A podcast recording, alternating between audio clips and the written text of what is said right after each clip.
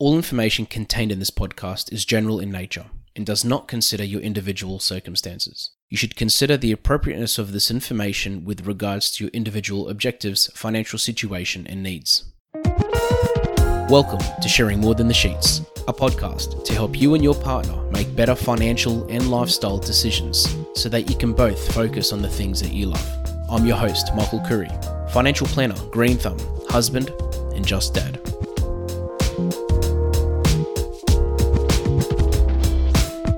Today, we're talking about investing where to put your money, what to invest in. As a financial advisor, we get asked the question a lot as to what's good to invest in at the moment or where should I put my funds. The answer is that there is no one answer, in that everybody's situation and goals are completely different, and these need to really be taken into account when looking at where to invest. Today, I wanted to touch on some of the ways that you can invest your money and discuss some of the advantages and disadvantages of these options. Starting off, I wanted to have a bit of a chat about cash. So, cash is probably, one can argue, the safest of all the different investments. You essentially put X amount in a bank account, and you'd assume, or you'd hope, that it's going to be exactly the same level when you come back to it later. Cash is probably one of the most common places to put money when you have it, but at the same time, it does have its shortfalls. One of the biggest shortfalls of them all is inflation. Inflation is essentially the fact that a dollar 20 years ago was worth a lot more than what it is today. And the average annual rate of inflation that we work off in our industry, and essentially this is based off statistics from the Australian Bureau of Statistics, is 2.5%. Best way to think about it is $100 at a restaurant 10 years ago got you a lot more than what it does today.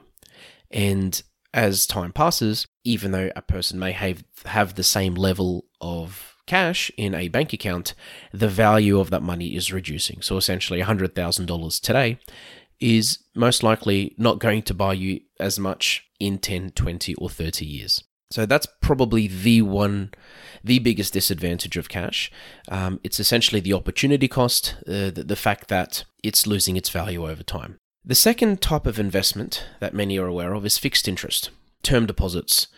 And fixed interest is known as fixed income. And these normally have a set period, be it five years, for example, where money gets put into a particular account or a particular place, and there is a predictable level of income that's received from that structure.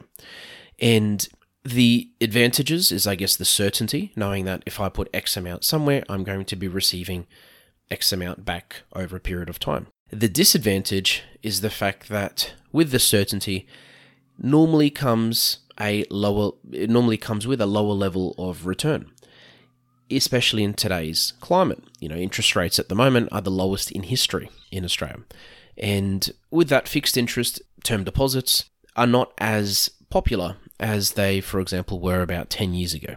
The other side is shares. So, shares, also known as equities or stocks, are essentially you buying a piece of a company, making you a shareholder. Most people would know of big companies out there that are on the Australian Stock Exchange. And the way it works is you would buy a share at a particular point of time. And as that company grows in value, the value of the investment also increases. And in some cases, you'll receive a portion of that company's profits paid to you in dividends. Um, sometimes you may not. If the share price falls, the value of your investment also falls. And I guess the the disadvantage of shares, the, the first main one is the fact that, and not just shares, but a few of the other investments I'm about to mention, is if you're not very experienced in investing, you really would have no idea as to you know it, you essentially can't see it you know it's it's um it's not a physical object. It's not something that you can touch and feel. So to a lot of people the the idea of investing into shares is quite scary because they're putting money into something they can't physically touch and feel. The other thing is when the share price falls the value of your investment will also fall as well. And essentially you need to decide as to when that share is bought or sold. So that decision's on yourself. And this is probably the classic way of buying shares. This is probably the way that most people know about.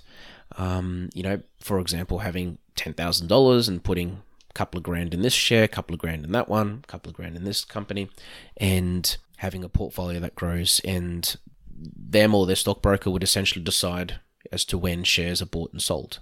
The fourth type of investment that I wanted to touch on is managed funds. So, managed funds, also called a managed portfolio, is where your money is pooled with other investors on, on, on your behalf by a fund manager. And this fund manager would essentially focus on sometimes one asset class, so it could be just Australian shares, um, or it can be a diversified managed fund. And that could include a mix of cash, shares, property. And one of the benefits of pooling your assets um, in this way is that it gives you the ability to sort of, you know, to gain access to investments and a level of diversification that you wouldn't normally get. For example, if you had $10,000 to invest in shares, you're very limited with the number of companies that that $10,000 can be in. Whereas having it in managed funds, because it's pooled with other investors, you can have potentially that money invested into hundreds, if not thousands, of shares because you, because it's being pulled and it gives you that level of diversification. So that's probably one of the main benefits of managed funds. The other big one is that you wouldn't decide as to when things are bought and sold because there's a fund manager that's doing that on your behalf. Now, a fund manager does charge you a fee, and there is a percentage of your investments that you would normally pay to that fund manager for managing the money, but essentially it's taking that responsibility out of your hands. And the way it works in managed funds is the amount of money that you invest is equal to a number of units. And any growth or earnings are divided among all investors depending on how many units each investor owns. Income generated from these earnings is also subject to tax based on the individual and their actual tax rate if the managed funds are held personally under your name. One thing to keep in mind is even though there's a fund manager managing those investments, the returns are still connected to movements in the market. And you need to really keep in mind that putting your money into a managed fund doesn't necessarily guarantee you a positive investment return. And again, just like shares, your money is essentially somewhere where you can't physically touch and feel it. However, with most managed funds, depending on the platform that you invest in, and this is where it's important to obviously seek the advice of a financial advisor, different platforms give you the ability to see different things when you log in online, for example, and look at your account to see where things are invested, what that managed fund, what the movements of that managed fund are, and sometimes you can even see the decisions of the fund managers and why they decided to sell certain parts of the portfolio and focus on different areas. The other type of investment um, is an exchange traded fund, an ETF. Um, this is a type of managed fund as well, but the difference is that this can be bought and sold on an exchange such as the Australian Stock Exchange, which normally tracks a particular asset or market index. Um, ETFs are usually a passive investment option, and the majority of these investments, the way they work is they aim to track an index and not try to outperform it. And on that point, I just wanted to sort of explain to you the difference between passive and active investing. So, passive investing is when you essentially track the market, as I just said. And if the market goes up, your investment goes up. And if the market goes down, it will normally do exactly the, it will follow the same the same process. The other type of investing is called active management. Active management is when a fund manager is trying to beat the market. So if the market performs at 10%, they might try to perform at 12%. So there's a lot more active management. The difference between the two, the, the main difference that many will see is that active management normally attracts a higher fee that you're paying that fund manager because of the extra work involved. Um, and again, talking to your financial advisor about what option you would prefer and what option you feel more comfortable with is very important because there literally is not just one answer. There is not a scenario which suits everybody. These podcasts have been brought to you by Better Financial Planning Australia. To book a free 15 minute phone chat, visit betterfinancialplanning.com.au. The sixth is investment bonds. So, like a managed fund, if you decide to put money into an investment or growth bond, which is also known as an insurance bond, your money will generally be pooled with money from other investors. uh, with an asset manager um, overseeing the funds and making day to day decisions at the same time. This is a lot more of a hands off approach.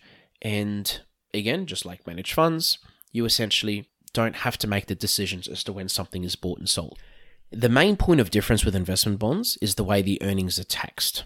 So, if an investment bond is, bond is held for at least 10 years, you actually won't have to pay additional tax on any profits that you've made when you eventually sell or redeem that investment. Because bonds are seen, investment bonds are seen as a tax paid investment where earnings are taxed within the bond along the way at 30%. If you're paying more than 30%, in income tax. An investment bond may be a tax effective structure to help you invest, but there are many other factors to take into account when looking at investment bonds. And this is, again, a discussion you need to really have with your financial advisor to see if it's appropriate to you because there are different products, there are different providers of these investment bonds, and they all have their advantages and disadvantages.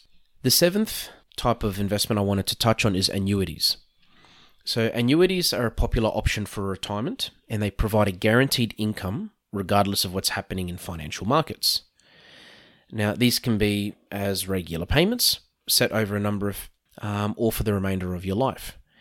And these can get quite complicated as well, depending on the type of product and also what the tax situation is like at that time or, or the way go- the government is setting the rules around annuities. And again, it's something that somebody would need to talk to their financial advisor to see if it's appropriate and how it works in their overall strategy. The eighth type of investment I wanted to talk about is real estate investment trusts. So, a real estate investment trusts is a type of property fund that's listed on a public market, such as the Australian Stock Exchange, where an investor can purchase a unit. And similar to a managed fund, your money's invested in a fund and then it's pooled and invested in a range of different property assets, assets which can include commercial, retail, industrial, and other property sectors. Um, they can provide you with exposure to the property market in a way that's more diversified than just buying a single property. So, for example, if you were to purchase a property and invest in a property, which again, there is a very there's a com- there's a misconception out there that prop you can you can never lose money on property and that property always goes up. And that can be debated because, again, it depends on the area, depends on the time you buy, depends on the price that you pay, depends on how long you hold that property. Um, it depends on whether there's some very serious opportunity cost. Like you could have your money sitting in a property for 10 years that never increases in value, yet that money could have potentially been in a different investment that could that could have been making you a lot more. So property there are there are a lot of misconceptions out there when it comes to property. Um, and from my experience a lot of that comes from uh, different generations. So for example baby boomers you know where baby boomers saw massive growths in property over their lifetime over their lifetime. And and to this day a lot of baby boomers have made a decent amount of their wealth from property the last 10 years for example have been very different to the last you know to the 10 years before that um, as far as property is concerned, especially in Australia. So, property does need to be approached in different ways. And if you were to buy, for example, a single property, you essentially have your money invested into a single asset class and a single asset, which is that house. Um, a real estate investment trust is essentially just like a managed fund, as I said, pulled into you know it's pulled and invested into a, a range of different types of assets. And it can't be, for example, it may not just be a residential house, it could be commercial, um, industrial, it could be a pool of different types of property assets. So, and again, one needs to really talk to their financial advisor about these types of investments because sometimes, to be honest with you, most of the time, there isn't just one asset that somebody should be invested in. An advisor normally would recommend a pretty decent level of diversification depending on how much somebody has to invest, depending on their life stage. You know, uh, for example, I'm going to recommend a 20 year old invests their money completely different to a 70 year old. Um, I'm going to recommend somebody that has $5,000 in super or $5,000 in money to invest to invest their money completely different to somebody that has a million dollars. So there are so many different things that come into account, but essentially, diverse diversification, um, not having all your eggs in one basket, is one of the main rules of thumb when it comes to investing.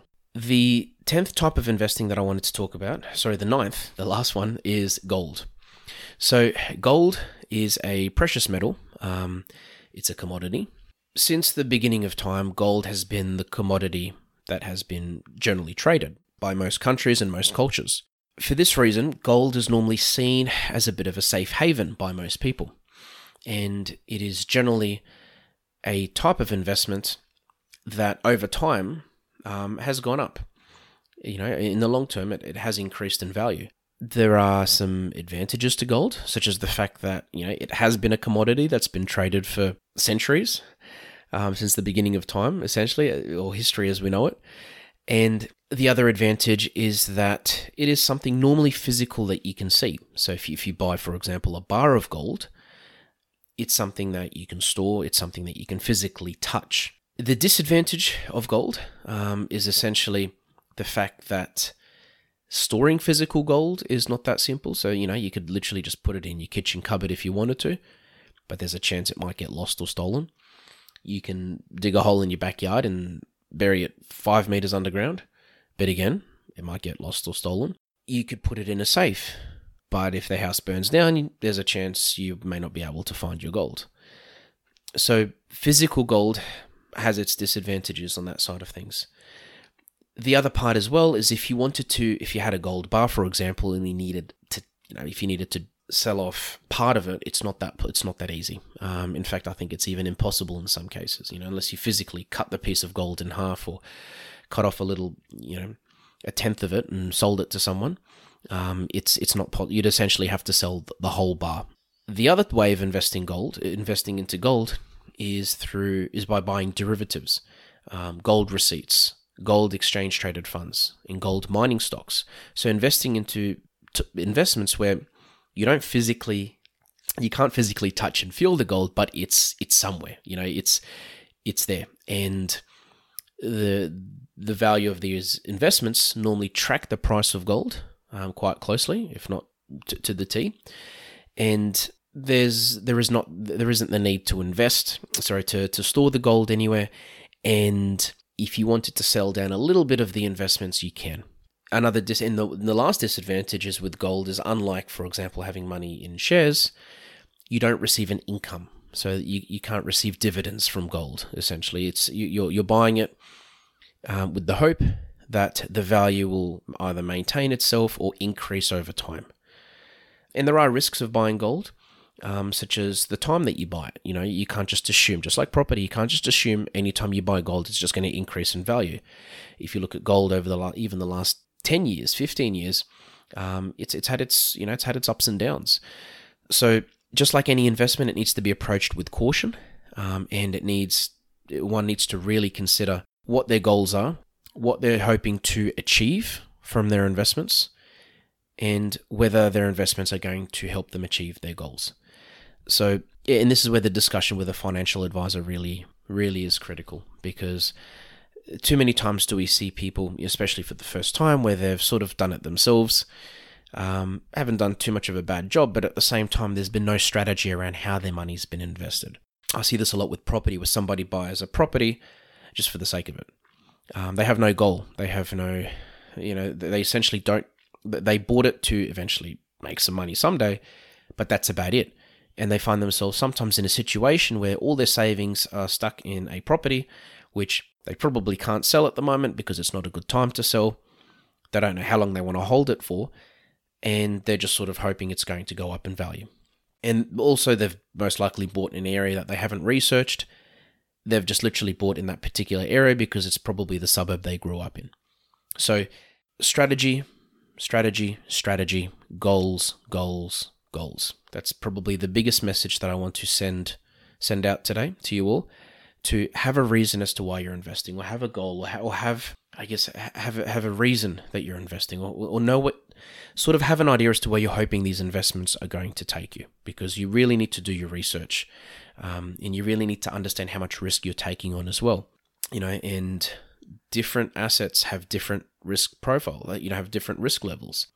Many assume property is a safe investment. You know, they, they some will even say it's safer than gold, um, which obviously is debatable. You know, because as I said, property doesn't always increase in value. So I hope today has helped. Um, I really do want you know if if you have investments, uh, really talk to somebody, talk to your financial advisor about your current strategy, or talk to a financial advisor, sorry, about your strategy. If you have one already, I'd hope they're doing their job and have it reviewed. Have a look at see you know see whether it's doing what it should be doing. If you don't have any investments and you're thinking of investing, hopefully today has helped. Um, and uh, as I said, the, the biggest message I want to send across is the fact that you need to really know what suits you best, know why you're doing what you're doing, and don't just do it for the sake of it, so that you can invest, you can grow, and you can continue to make the right decisions for you and your family. Thanks for joining us on Sharing More Than the Sheets. Please make sure you subscribe to be updated with future episode releases. Please visit us at sharingmorethanthesheets.com.au to submit questions or requests for future podcast topics. These podcasts have been brought to you by Better Financial Planning Australia. To book a 15 minute phone chat, visit betterfinancialplanning.com.au.